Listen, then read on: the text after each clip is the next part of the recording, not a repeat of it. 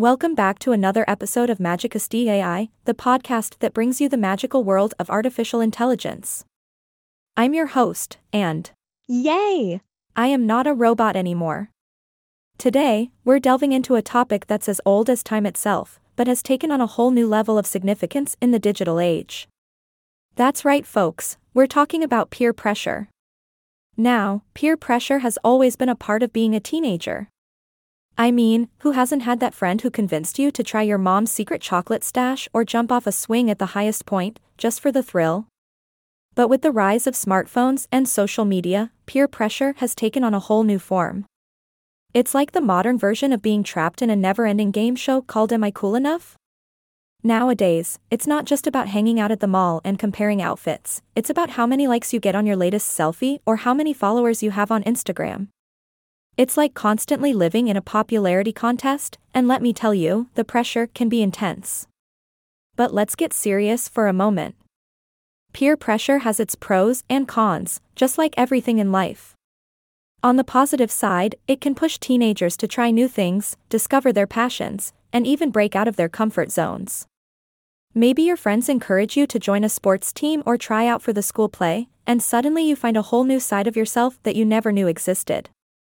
But, and this is a big but, peer pressure can also lead you down some pretty dark alleys. It's like a sneaky ninja that whispers in your ear, hey, everyone's doing it, so why not? Suddenly, you find yourself making choices that you know deep down aren't right for you.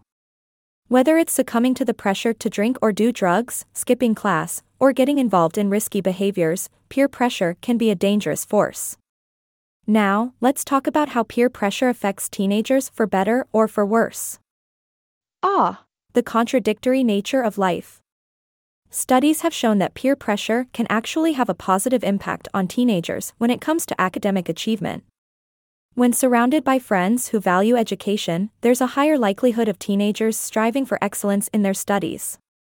So, who needs superheroes when you've got nerdy, study-obsessed friends, right? On the flip side, peer pressure can lead to some pretty negative outcomes. We all remember those after-school specials about the dangers of succumbing to peer pressure, don't we?